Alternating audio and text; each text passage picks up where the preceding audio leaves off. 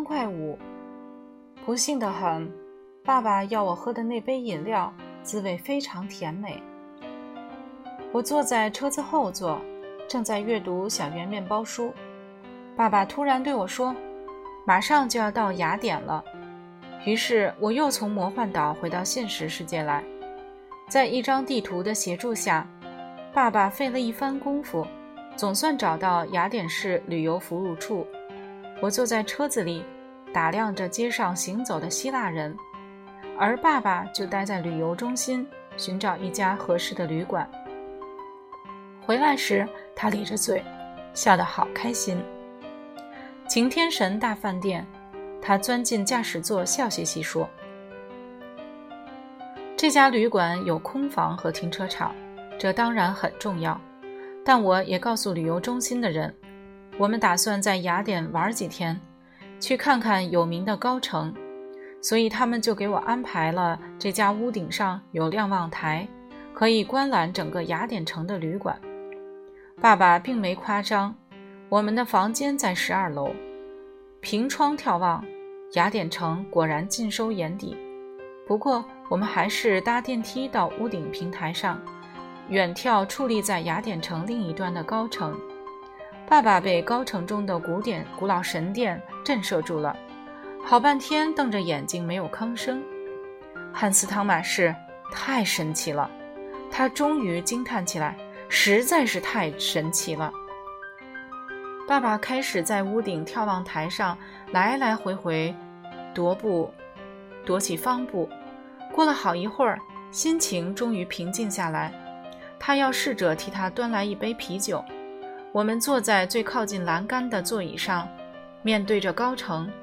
不久，神殿四周的水银灯点点亮了，刹那间，整座高城大放光明。爸爸又开始激动起来。看够了高城夜景后，爸爸说：“汉斯·汤马士，咱们明天到高城走一走吧，顺便到古老的市集瞧一瞧。我带你去看当年伟大的哲学家一边散步一边讨论人生重大问题的地方。不幸的很，这些哲人关心的课题，如今大半已经被我们欧洲人遗忘了。”他又开始滔滔不绝。谈论起雅典的哲学家，我听了一会儿，忍不住打断他：“我们来这儿的目的是寻找妈妈，爸爸难道忘了吗？”爸爸又吩咐侍者端来一杯啤酒，这已经是第二或第三杯了。当然没忘，他说：“可是如果我们不先看看高城，见了妈妈后该跟她谈些什么呢？分别了那么多年，见了面却没话讲。”不是挺尴尬的吗，汉斯·汤马士？你觉得爸爸的顾虑是多余的吗？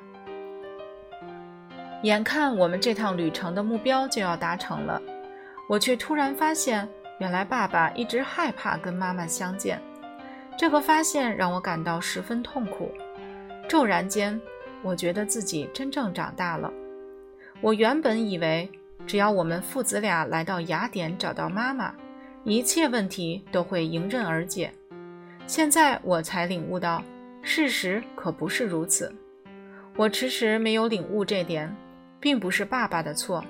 事实上，在旅途中，他好几次提到，他实在没有把握能够把妈妈带回家去。只是那时我并没有听出他的弦外之音，我也没有想到我们父子的追寻到头来会落得一场空。现在我才知道。自己当初的想法太过幼稚，我开始同情起爸爸来，当然也为自己感到难过。百感交集之下，我终于喝了酒。爸爸把妈妈和古代希腊人调侃了一顿，忽然问我：“汉斯·汤马士，你想喝一杯酒吗？”我很想喝一杯，可是一个人独酌没啥意思。我不喜欢喝酒，我摇摇头，而且我也还没成年呀。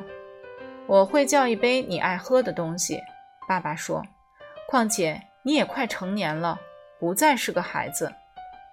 爸爸把侍者叫过来，吩咐他给我调一杯马提尼鸡尾酒，他自己则要一杯希腊烈酒。侍者瞧瞧我，又看看爸爸，一脸不敢置信的模样。您不是说笑吧？他问道。爸爸叫他快去调酒来。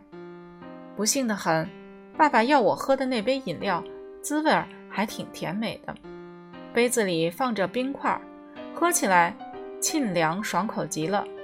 结果我一连喝了两三杯，脸色唰的发白了，整个人一头栽倒在地板上。哦，孩子，爸爸呼喊着我，声音中充满了歉意。他把我抱进房间，以后的事我就不记得了，只晓得一觉醒来已经是第二天早晨。但我知道我一夜没睡好，我猜爸爸也一样睡得不安稳。